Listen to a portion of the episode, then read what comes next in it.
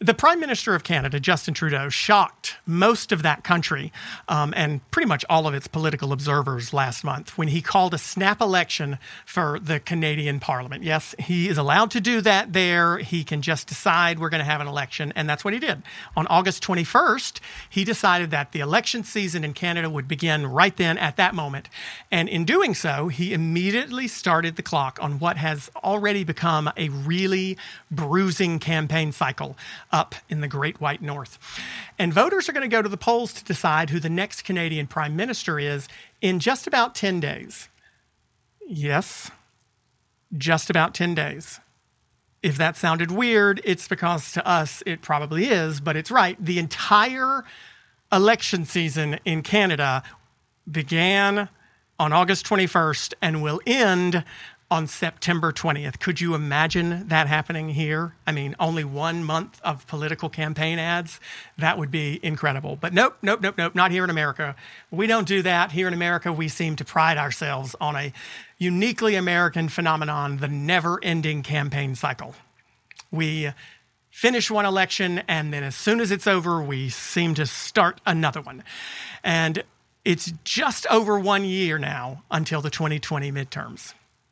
So the cycle continues, even though we just finished a horribly bruising one. We're already into another one. Already, pollsters are in the field. They're placing bets on who the 2022 Senate and House races will be won by.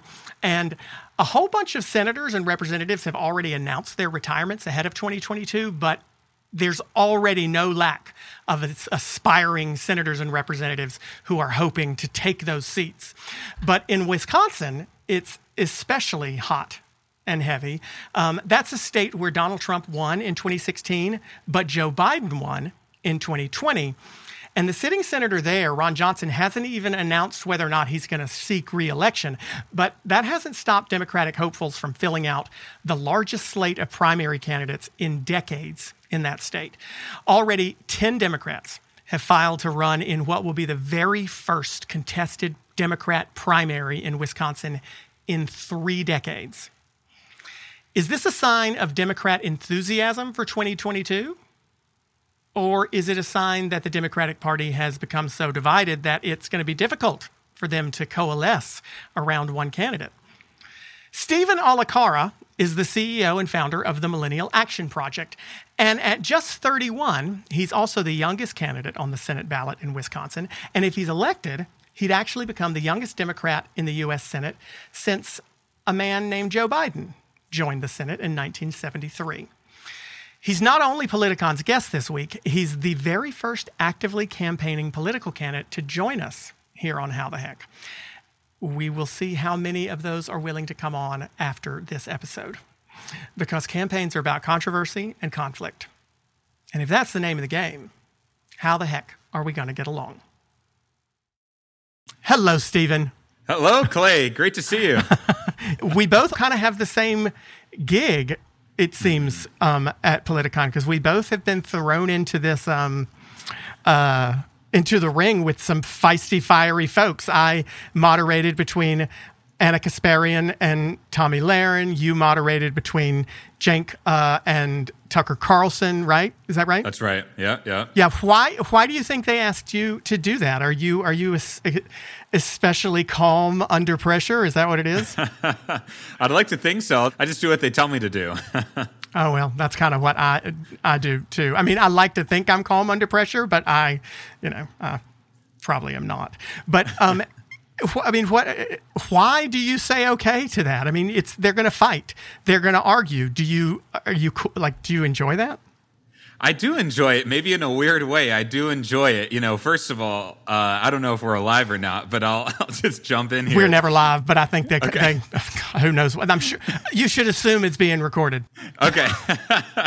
well, I think the slogan of Politicon is entertain democracy, and I think they are really smart in approaching it that way because when you bring people with the really different perspectives, I think you have the chance, if it's in a relatively constructive uh, dialogue to learn something new.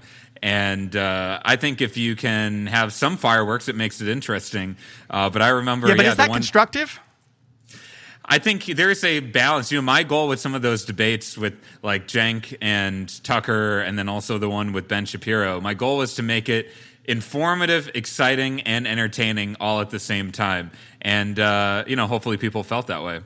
I mean, I agree they do a great job of it, but it is still like a very fine line between constructive conversation versus um, completely entertaining fireworks, to use your word, but not very constructive. I did one, mm-hmm. I moderated one a few um, a few years back, uh, and you know Michael Knowles, I think, was the the conservative, and there was just no. It was showmanship, right? I mean, how are, can you do you even believe politicians at all when most of them nowadays seem to be showmen? Most of them are, and in Congress, uh, there would be a saying: "There, you've got uh, show horses and you've got work horses. And uh, uh-huh. you do have some work horses there. Unfortunately, no one ever hears about them because they kept their head who down. Who are they? uh, there are a number who we've worked with. I think like Haley Stevens from uh, Michigan uh, is a good, good, example of a Democrat. On the Republican side, uh, he recently stepped out, but Carlos Curbelo from Florida was, I think, an example of a workhorse.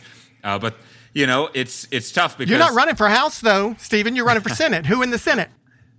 Who in the Senate? Um, that's a good question. I'm not sure. You know, I think there are a lot of people who are trying to do both. I think Cory uh, Booker is good at both getting attention and being a workhorse at the same time. I think Chris Coons, in my view, is probably the definition of a workhorse. He is uh, definitely a model that I look up to. Okay, so that's what you want to. Is that somebody you would pattern yourself after? Is that what you're saying? Like some with that yeah, that mean, type that model? I think there's some similarities there. I think you got to draw, you know, just I think you and I uh, have a shared passion in music in addition to politics. And, you know, in my music, I try and draw from a lot of different influences. Uh, and I think the same way is true in politics. I think there are a number of different influences I, I draw from. Okay, so then let me ask you. We also okay, so music, and we also both ran for. I ran. You're running for office. Um, I, I I'm going to ask you some of the questions that I dreaded getting when I was running, and I just want to see how you take them. I mean, I, this might not be fun. I was saying to I was saying to the producers earlier, you I think are the very first. Um, actively running candidate that we've had on this particular show uh, because we started by the time it was by the time we started it was not we didn't have time to get folks into the 2020 cycle. So you're our first actively running candidate. There's a chance nobody will come back on after we're we're finished here. They might all think hell i'm not doing that. Why? I mean there are first of all i'll say i i usually do a lot of background research on every guest um, because I want to know going in. I specifically did not read the the bio that the producer sent me on you because you're running for office you should have to tell me who you are.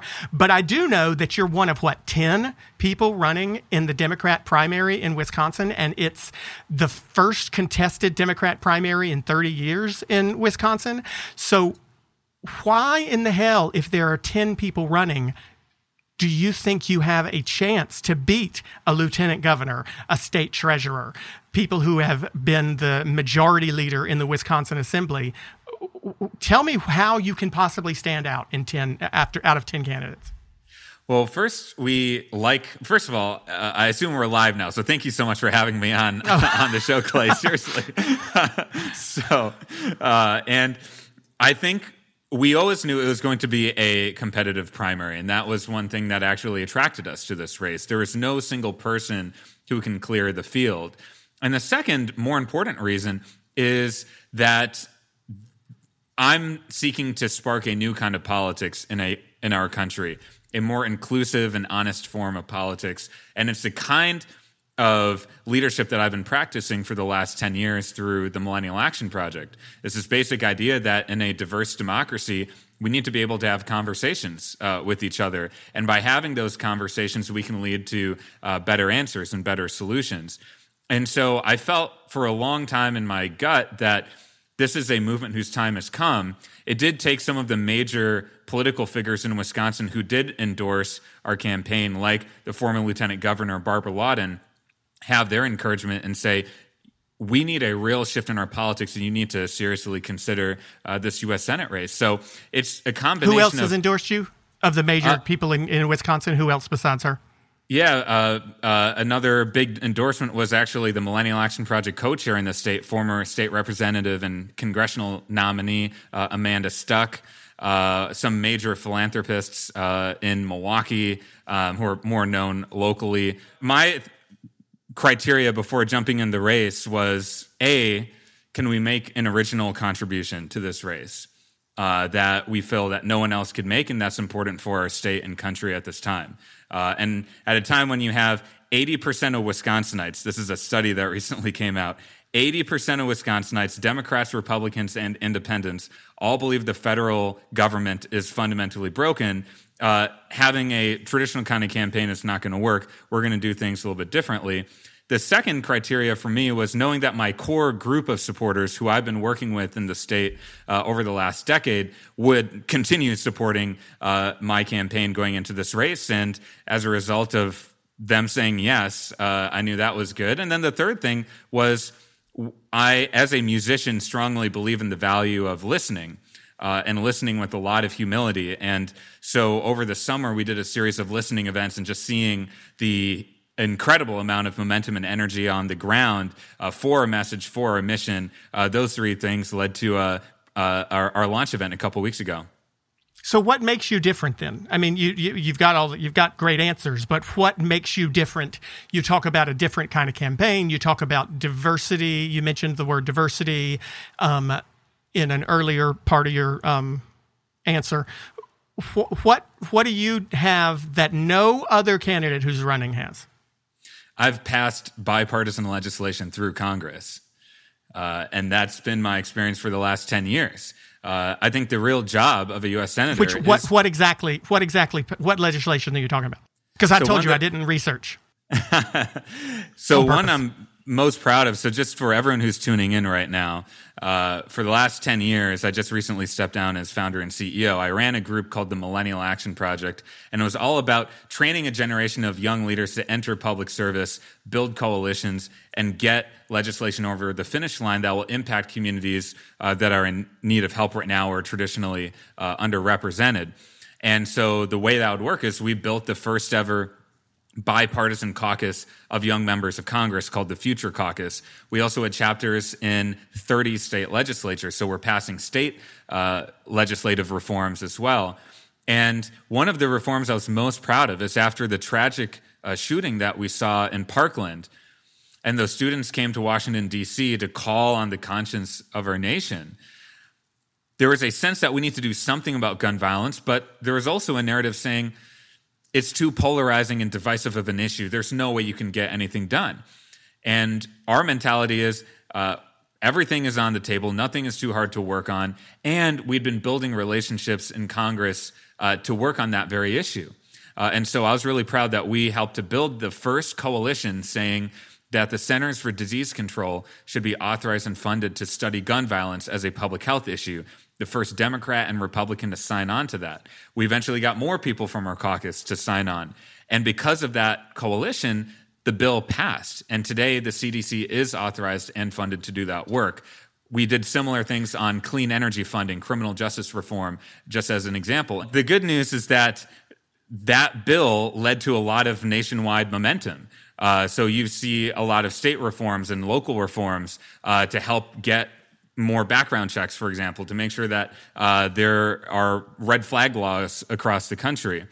Um, and the students, the Parkland students, have told me personally uh, that that bill helped to galvanize the, the larger movement. Um, but I also would point to uh, saving a clean energy innovation program that's crucial to combating uh, climate change that was on the chopping block, uh, and we were able to save it uh, because of the members we had on board. Or here's an even more recent example. Last year, our state, just like many other states, but our state of Wisconsin was very much in the national spotlight for, for trying to conduct an election during the pandemic. And there was a sense of we don't have the systems in place to run this effectively. And voting, just like gun violence, seen as a very divisive issue. Uh, I'm really proud that we built the first and only coalition of sitting legislators, Democrats and Republicans, uh, to strengthen the absentee voting system, uh, not only to put out PSAs and education, but actually to make sure that uh, registered voters in Wisconsin are mailed an absentee ballot uh, leading up to the election. So those are real changes. And ultimately, the bigger picture here for everyone to consider is do you want you know, you ran for Congress, so you know how much you're dialing for dollars and raising money, and members of Congress. Well, I never did, but that's a, that's why I lost, probably.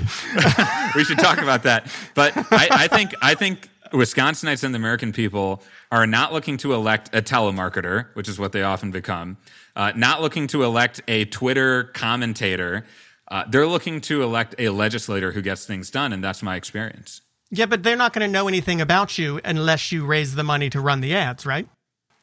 Well, I think that's a factor for sure. My my view is we need to raise enough money to fuel a grassroots movement across Wisconsin. We're also uh, barnstorming the state. We're going to all 72 counties. Uh, we're about to head uh, up north to Siren, Wisconsin, uh, in northeastern part of this northwestern part of the state. Um, so we got to get and out your there. Grassroots, gotta... and your grassroots is built is be, built in part, I'm assuming, on your Millennial Action um, group, and so and the fact that you've got a a base of support already there. But I mean, how do you how do you appeal to older Wisconsinites? I think older voters uh, want to know who they can trust, who is honest, and who can deliver a better future for their children and grandchildren.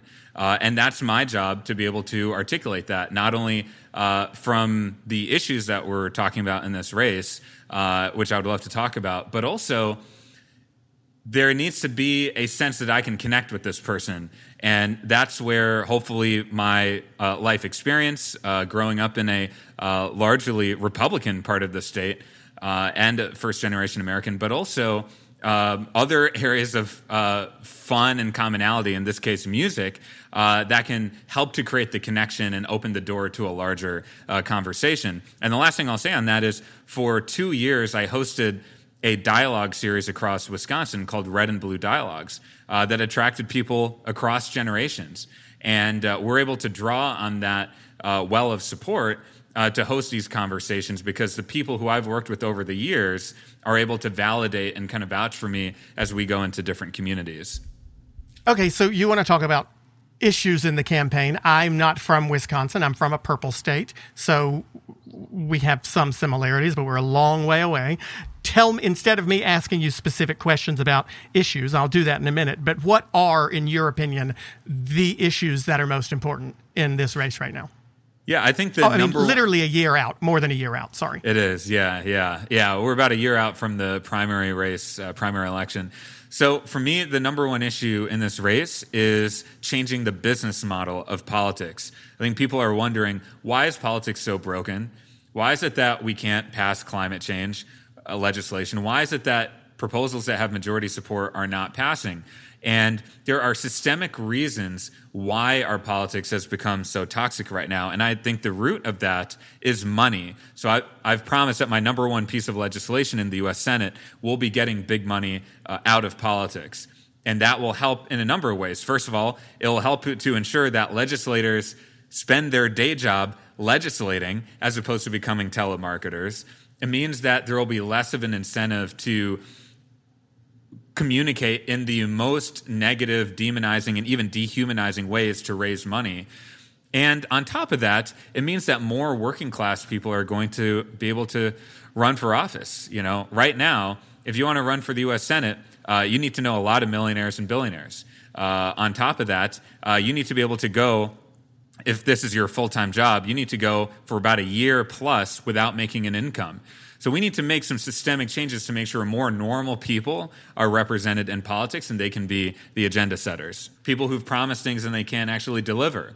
So they're wondering what is systemically going to change about our politics? I mean, we defeated Donald Trump last fall, but our politics, then we had a Capitol insurrection. Uh, we've had our democracy descend to perhaps an even worse place than things were uh, last year. So people know that unelecting one person doesn't solve all of your problems. And I come out of a space of good government type people uh, who felt like, you know, maybe these issues are just process oriented. Maybe we can't ignite passions and mobilize people around this. Well, that's why I went for a listening tour to ask people. And uh, I will say that this has been the issue that's helped to differentiate us, and it's been a huge uh, source of support. Now, on top of that, uh, we do have an economic opportunity agenda where we uh, talk, respond to what we've heard on the ground about the need for more skills training, for example. So I've proposed to make all technical and vocational colleges uh, tuition free. Uh, up here in rural Wisconsin. And pay for it how? Well, uh, asking that type of question requires a much larger conversation because. Uh, Why? Okay, have, we're here. We can we can cut out boring parts if we need to. Go ahead. I'm ready for it. So right now we have tremendous waste across the, the spectrum in terms of spending, and where our tax system is completely messed up. And right now, when people propose uh, cutting taxes, for example, uh, they don't talk about how they're going to pay for it.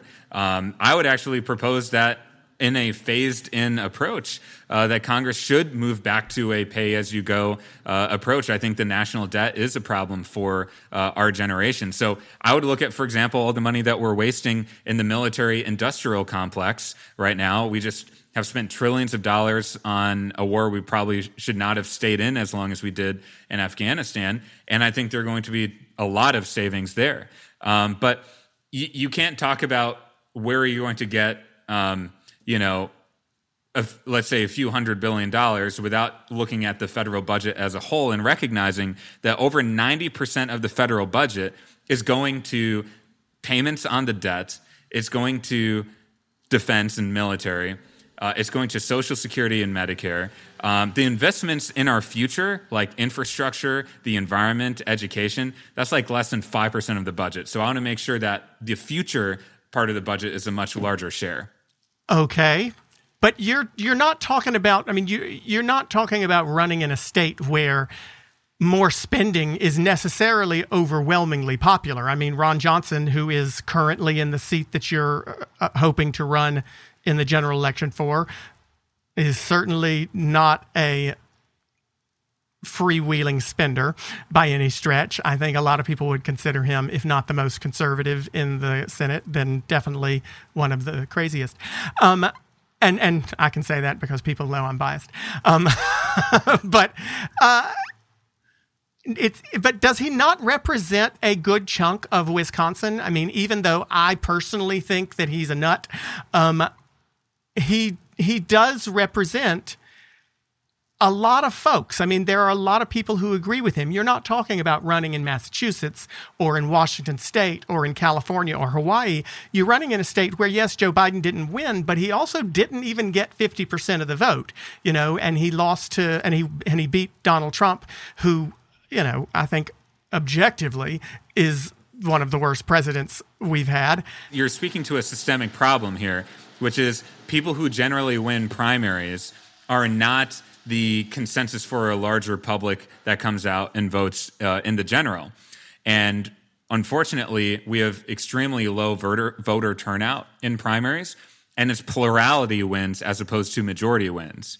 Um, which leads to extreme candidates. I think that's partly how Donald Trump uh, won the presidential uh, primary. So Republicans have to deal with their own pr- Trump primary. Uh, Democrats traditionally feel like they have to move to the far left uh, to win the primary, and then they magically move to the center. So my whole frame in politics rejects that whole no- notion. Uh, I believe I, am a progressive bridge builder. Uh, I'm someone who says I'm looking out for people who is completely left out, uh, completely left behind, some of our most disenfranchised communities. And I'm open to finding ideas wherever they come from. I'm open to a full conversation listening to the people of Wisconsin uh, to find the best solutions. That's how I, I approached Millennial Action Project over over the years. So that type of lane in politics, I admit, does not exist right now, which is why it's somehow sometimes hard for for people to think about. Um, but I truly believe that to be an effective leader in politics, you need to be a coalition builder. And at the same time, I'm proud to say I'll be the most progressive person on getting money out of politics. Both happen at the same time. And I think the best forms of cooperation happens when it's done with your principles. There's this huge misnomer right now, I think a false narrative uh, that says uh, you need to give up your principles and values if you're going to just talk to another person. Uh, that's not real life. Real life is having a conversation, learning something new, and bringing your full self, your full experience uh, to the table. And that's the kind of politics I want to build. Would you vote to get rid of the filibuster? I would vote to get rid of the filibuster if it comes up. And I take this question very seriously, so that's why I also propose filibuster reforms uh, that have a real chance of well, passing. What, how right are you Gonna, wait a second? How are you going to reform the filibuster if you've just vote, voted to get rid of it? That's not well, a reform. I, that's an elimination, right? No, but right now there are not enough votes to eliminate it. So, as a U.S. Senator, I'll have the responsibility of coming up with reforms that can pass right now. Again, this is my distinction between people who just uh, comment from the cheap seats versus who's going to do the job. Um, and I plan. To Why aren't propose- there enough votes to? Why aren't there enough votes to get rid of it? Who, I mean, is, uh, what's going on? Why are Joe Manchin and Kyrsten Sinema uh, the t- what are they the two who don't want to get rid of it right now? Who have said they won't do it? What's their problem? Why won't they do it? Well, and there are actually more who are privately opposing it uh, as well. It just Joe Manchin and Kyrsten Sinema are just two of the people who've gone public with that. But if they put it up to a vote, there will be additional Democrats that don't support uh, getting rid of it. Okay, well, what's they, their problem? Why not get rid of it? Well, I don't know. I mean, I think they, they would be best suited to comment on that. But from what I've read, it seems that uh, they have an interest in making sure that there is a higher threshold on um, legislation passing to ensure that there's uh, bipartisan cooperation. I, I is that not? You go ahead. Sorry. Yeah, no, I think that you know when you look at the filibuster in a historical context, that um, there's really uh, no reason why we should have it. Uh, I do think that the Senate should be a deliberative body, body where most legislation passing uh, should be bipartisan, uh, which is why I, I, fully support the kind of reforms that say, uh, look, if you're going to filibuster, that's not, more than an email, which is what it is right now. You need to physically go to the floor, speak your mind, show your face to the American people, and, and there should be more accountability uh, on the process. And then you have to mobilize your own troops uh, to keep the filibuster going uh, with enough votes. So right now it's just way too easy. We got to raise the threshold. My North Star is what are the right answers first, and then how do I figure out the politics next? And so, in my view, uh, the right answer is having a deliberative body uh, in the U.S. Senate. And I believe that you need a U.S. Senator who knows how to get things done, and that includes working on filibuster reform because that's pro- most likely the path to get left and right together. But let me point to Chris Coons as one of the most bipartisan members of Congress who would also likely vote to eliminate the filibuster. So there are a number of U.S. senators who I think would agree. Or take Cory Booker as an approach, as an example. He worked uh, honestly, uh, in an impressive way across the aisle on passing the First Step Act. And a number of people in his own party uh, raised issues about that. Um, but he did it because he knew that was really important for the legislation. Cory Booker would vote to eliminate the filibuster, and he works in a bipartisan way. So that, that's my approach as well. $3.5 trillion reconciliation package. Too big, just right, not enough. So I think th- th- this is actually a continuation of our conversation. I think there are a lot of good pieces of that bill, uh, and I would certainly support it. Um, but again, the behind the scenes work to build coalitions on that issue uh, hasn't happened, and this gets to the more fundamental problem here. Um, even though uh, there might be some areas of bipartisan agreement on parts of that legislation, uh, and I know that there's some Democrats involved in, in that bill who don't want Republicans to sign on to it because they want to make sure that it's all about the credit, right? Um, Democrats want to be seen as getting uh, the credit for that bill. Um, and so my approach would be to break it into smaller pieces where you can get some support, and then in the areas you can't, you you might have to pass it in a partisan way. I do but you can't do have, that because you can only vote on reconciliation one time with 50, right. 50 votes, so they can only do it once. So your plan won't work. So what's so so? Would you vote for three and a half trillion dollar reconciliation package, or you would not? I would vote for it absolutely, but again we're talking about it's not but it's but it's got a lot of but there are a lot of progressives, especially in the House, the, the AOCs, the Ilhan Omars of the world, Rashida Tlaib, um, who don't think that it goes far enough, that there's not enough in there to, to combat some of the issues that the country yeah. is facing. Why would you vote for something that doesn't do what it necessarily needs to do. I mean, potentially doesn't do enough. Yes. So thank you. This is a question I'm very passionate about. So, in my view, in the legislative process, delivering impact is much more important than not delivering impact, right? So, I I don't I know what that means.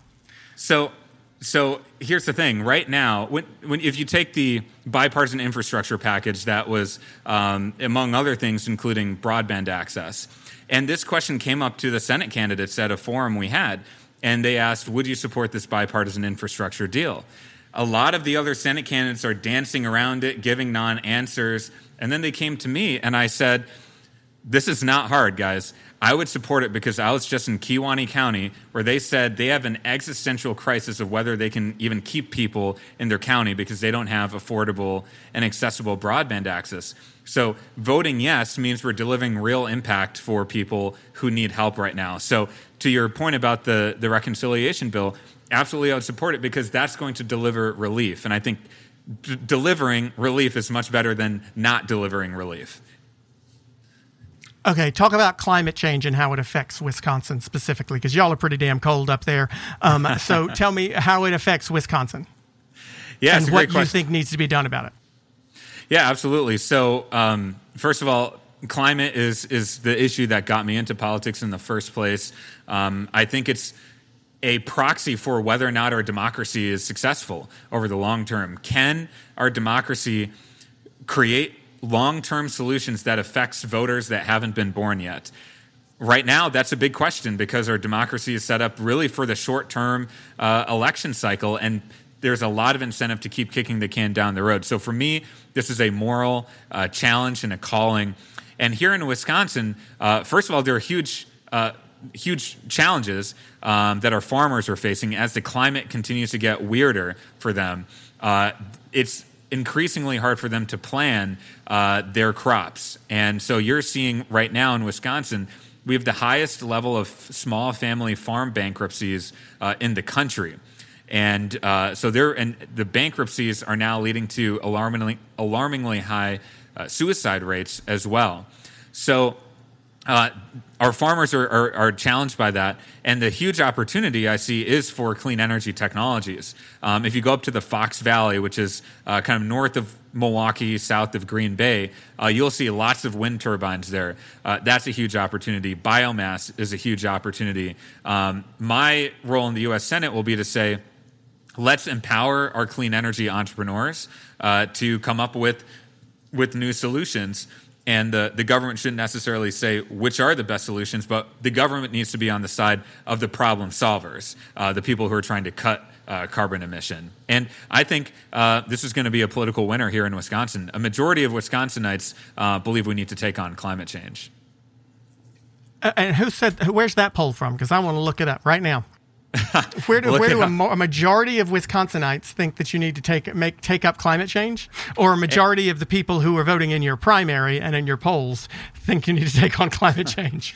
You- You're welcome to look it up. And you'll see also, um, I can't remember the name of the pollster, but a lot of the best polling does come out of uh, Marquette Law School. So if you look up the Marquette Law School poll, um, they'll probably back um, sometime in the last couple years, uh, they did a poll on the issues, and you'll see climate change on there.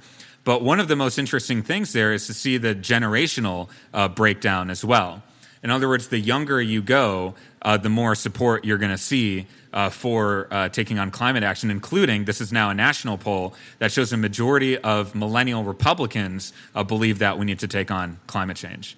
So we're in a midterm election cycle now, and uh, the question is going to be who can be an authentic candidate who can build a student movement.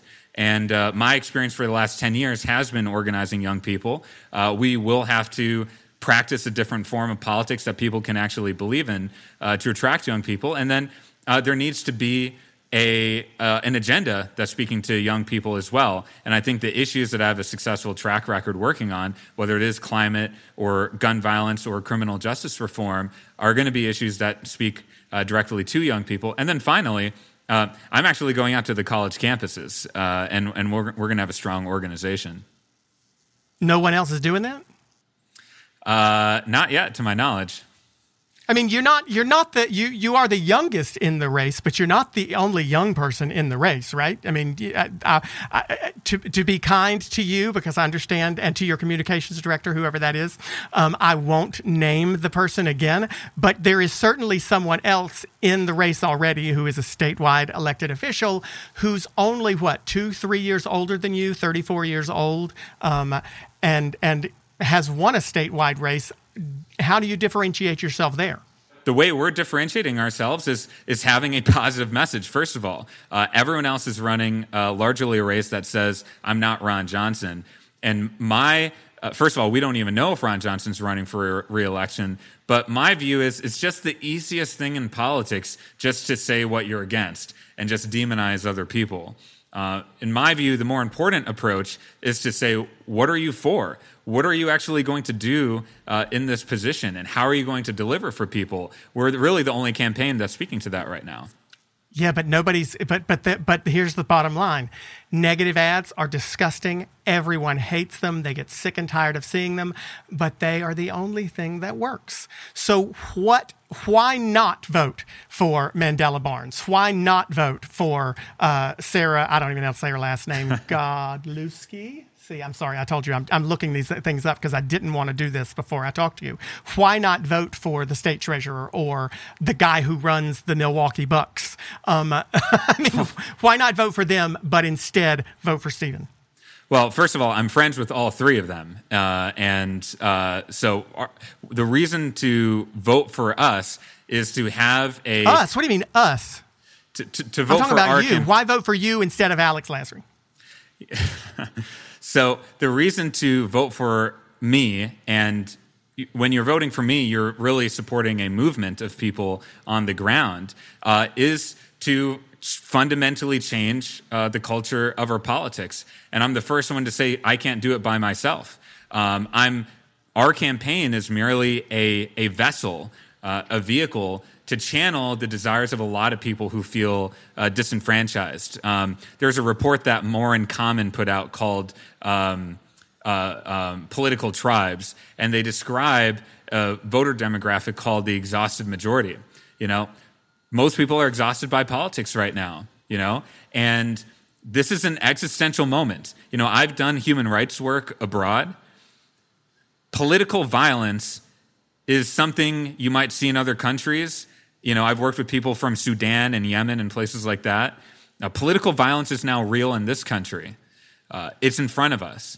And so, if we don't ask ourselves the hard questions of how are we going to do things differently, um, then our democracy will not succeed over the long term. My view is that there is reasons to be hopeful, uh, but we do need to make those tough decisions right now and elect people who are going to be more bridge builders as opposed to um, just. Uh, uh, Twitter uh, social commentators. Listen, all of these things, I, am not being a hypocrite here because all of these things are music to my ears, and people who listen to the show know that I agree with all that all that stuff.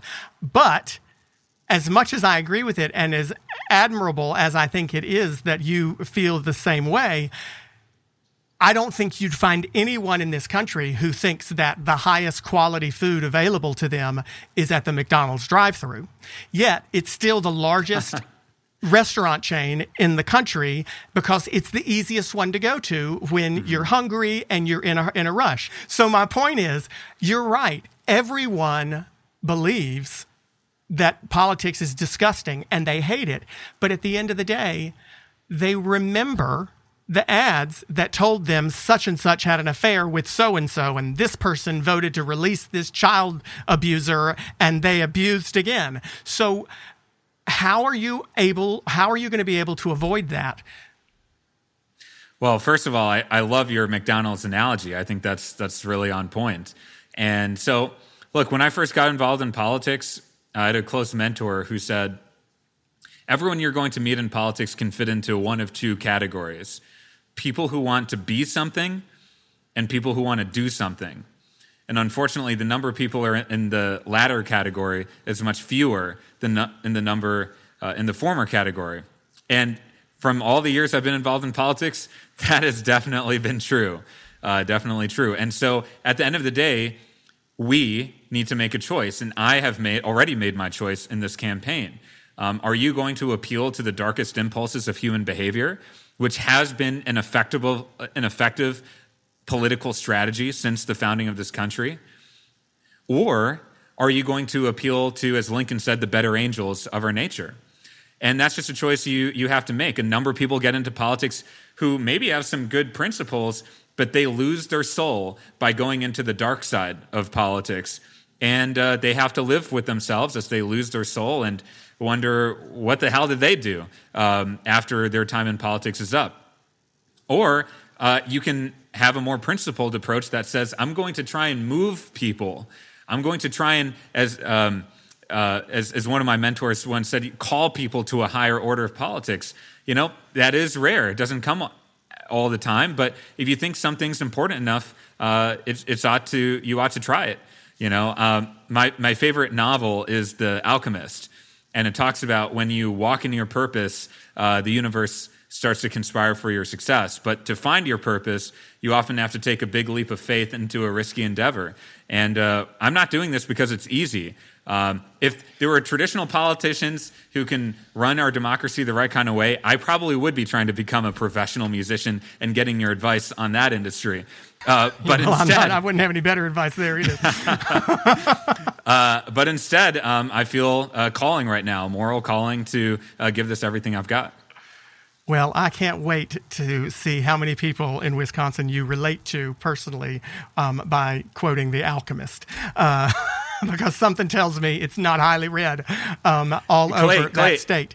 You should you should come out to Wisconsin. I'll, I'll, I would love to introduce you. to I've been people. to Wisconsin. I think I've been to I've been to Green Bay. I've been to Appleton. I've been to Madison. I've been to Milwaukee. I've been all over wow. Wisconsin. Beautiful, what took you out here? Beautiful state. What took uh, you out here? You know, I used I used to do a little singing. Um, so occasionally, you know, we go different places when we do that.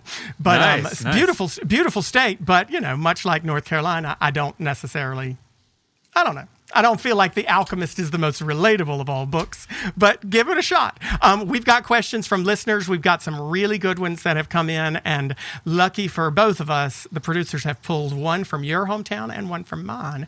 Nina Nice. from Madison, Wisconsin asks Our state's schools feel like they're on the brink. How do we bring them back? Yeah, yeah. Well, that's a huge issue right now. First of all, people are trying to make sure they can go into their schools. They're having a huge debate over masks right now, and then uh, school funding is a huge issue as Should well. we ba- should we should we should we mandate masks in schools? I think we probably should, but it should be the decision of local school boards. Um, and Should we mandate them everywhere, not just in schools? Should we mandate them in public sp- places? I think it depends on on the COVID data. You know, if you are having some spikes, then uh, the public health officials would recommend uh, requiring masks, and then government Even for leaders should- vaccinated people? Um, it depends. I, I, I would follow the advice of local officials. For example, there's a big music festival here uh, called Summerfest, um, and I think they're doing it the right way. They're you know they're a private organization that is requiring people to show proof of vaccination or a negative COVID test. So I think the real incentive for people shouldn't necessarily. And then do they be- have to wear a mask when they go in? they do not. No, no. Uh, and so I think the real incentive here should be hey, if you want to go watch a movie or go to a concert, you need to get vaccinated. I think that's going to be a much better motivation for people than a lot of government mandates. Okay, so back to Nina's question about schools, because all she said was schools feel like they're on the brink. So I have to imagine that you know more about the situation with schools in Wisconsin than I do. So what's Yeah. she talking about? What's on the brink?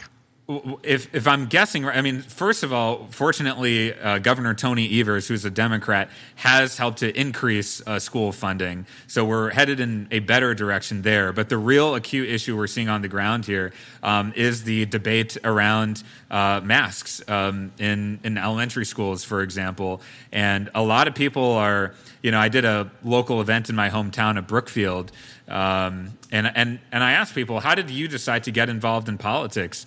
Most of them got involved because of what they're seeing on their school boards. Like that is their their big issue right now. So my guess is she's referring to the masks. Okay, Jason from Raleigh. What? We don't we don't get many from Raleigh. Um, my generation is buried in debt, and prices keep going up. Is there a fix? I don't know what generation Jason is in, but Raleigh's got a lot of colleges. He's young, mm-hmm. so I'm going to assume Jason, you're you know he's a, he's a millennial perhaps himself. Um, whatever generations, all of those people who are buried in debt, is there a fix? Well, I, I don't think there's a silver bullet. Like I think that we need to address the root of the problem, which is you have a lot of young people going to colleges, racking up hundreds of thousands of debt that they never have a prayer of of paying back. And so there are there are some proposals out there for just forgiving everything. And, and actually, Huh? Good idea or bad then? I, I just think it doesn't. Like out, like for example, I see President Biden forgiving uh, student debt for students who attended some for-profit colleges. Like if there's some predatory um, practices going on, I think that there could be there's a rationale for forgiving that debt. But doing it writ large um, just means you're passing the uh, issue down maybe 10 years, and then we'll see another student debt bubble. Um, so, for everyone tuning in right now, just realize student debt now in our country is larger than credit card debt. Um, and so, this is a huge amount of money. And if, if we don't address the root issue around costs and whether people are able to make uh, smart decisions and whether there is a real return on investment, uh, then this problem won't be solved. For people who currently have debt, one of the big things that I love and, and fully support um, that I think should be further expanded is uh, public service loan forgiveness. So if you decide to become a teacher or you work for a food bank or you become a nurse in a rural area, um, then I do think some form of loan forgiveness there maybe after 10 that years would require so. people some that would require people to some of some people to change jobs to leave a good job they have right now and go into a completely different field, perhaps not get the job back that they had. Is that is it fair to ask people to do that? Well, the people who are really struggling right now are in fields that are not paid very well. So if they decide to go in public service, uh, it's not necessarily they the won't. They that, still won't be paid very well. they still won't be paid very well, but at least they'll be able to pay back their student loans as a fixed uh, percentage of their total income. So it would be a more reasonable uh, amount of money. But I think the higher education industry needs to really relook at this whole system. I remember when, when I was going to college, you know, uh, you know, 10, 10 plus years ago, um, there was this kind of mentality of, you know, just go to whatever college you want to go to. Don't worry about how to pay for it. I think that's wrong. I do think we need some personal responsibility there uh, and make sure we're making wise decisions. Should college be free? Should should X number of years, like Bernie Sanders has has um, proposed himself, should a certain number of years of college be free? Do we need to make free education go to grade 13, 14, 15, 16? Yeah, I think it's it's interesting to look at, but in my view, the smartest investments for society right now are for people who are coming from working class backgrounds and need uh, skills training. And so I so think that's. Te- I think technical and vocational colleges is where you have the smartest investment. Uh, if you look at, um, you know, the I still univers- couldn't tell if that was a yes or a no, though.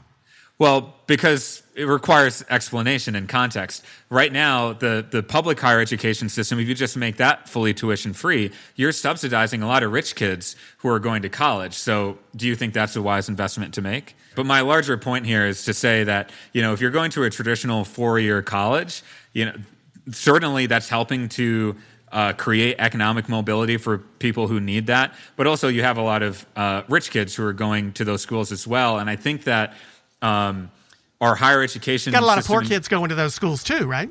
Yeah, I just acknowledge that. Yeah, exactly. And and so I think our higher education system as a whole right now is actually um, stratifying our our population because it is not inclusive enough and it's not accessible enough uh, for a lot of uh, working class and low income people. I I mean I enjoy doing this. I mean you'd you'd be surprised, and we you know the Politicon folks can tell you later how much I actually do agree with you on versus how much I was just giving you shit on for fun. um, but I listen. I appreciate the conversation because you're right. I, I, do. I do appreciate the fact that you acknowledge a lot of things deserve far more than you can put on a bumper sticker. Right? Mm-hmm. They deserve and need more conversation and more discussion and more detail and you know you've got to get into the finer points like we were just talking about with education. Eh, you know it's it's an easy thing to say college should be free for everyone and that's probably great on the stump but when you get down to it you know eh, it's not really that great an idea. Whether or not candidates are brave enough to say that on a campaign trail, you know, is is debatable because what people remember is Steven said no to that answer. I mean, I'm not saying you did say no to that answer, but but people will will remember not the details and not the weeds that you got into, but simply the top line. So, you know, being willing to to be a little weedsy is is brave and if you're willing to get weedsy and not worry about the fact that, you know, sometimes you're not going to answer the question that was asked you, or sometimes you're going to have to answer it in a way that's going to piss off a lot of people because they won't read past the headline, then, uh, you know, I wish you marvelous luck. But I, I do wonder how you expect to go through in another entire year differentiating yourself from the nine other people so far who've jumped into the can- to the race. And I know I've asked this before. Nine other people you've you you are running against so far without having a a clearly defined bumper sticker answer for some things. Well, first of all, is if that's an endorsement, I'll I'll fully accept it. But no, it's not an all- endorsement. it's it's me. I'm not endorsing anybody in this, but I'm saying I'm impressed by the fact that you seem to at least today have had the the guts to you know answer long honest. form. Hey. But this is an hour answer long form. You didn't answer everything directly still, but you answered long form and gave me your reasons for not. Um, but this is an hour, right? And you don't get that on, you know, WISC when you get two minutes max to answer a question. So, you know, fi- how figuring out how to be honest in your words, be direct or frank, but do it in 30 seconds. I don't know how you do that, and I wish you great luck at it. well, I, I, appreciate the advice, and I love the podcast format because it does allow uh, conversations to breathe a bit more. Uh, so I'm a big fan of this kind of conversation. And the second thing is, you know, you asked, how are you going to spend the next year? I don't know how candidates spend a whole year not being themselves. You know, I, and, and I think, and then people wonder, like, why are there so many fake people running for office right now? Well, I, I see why that is because there's a lot of pressures, and you point to a number uh, to not be honest, to not be authentic. And I told my team at the beginning of this uh, if we're running this race, we're going to do it the right way, and I'm going to be myself. And uh, I think uh, a number of politicians who have done well um, are people who've been themselves. And uh, um I think you, like me, we're unusual personalities in many ways, and uh, we're just going to put that out there and have fun with it. Well, I mean, I, I, I asked the question about how you're going to spend the next year differentiating yourself, not what you're going to do for the next year. I was going to say differentiating yourself because I do know that the the horrible thing about primaries, and I've always said over and over, I'd run the general election every day of the year, 10 times over. I'd be happy to do it.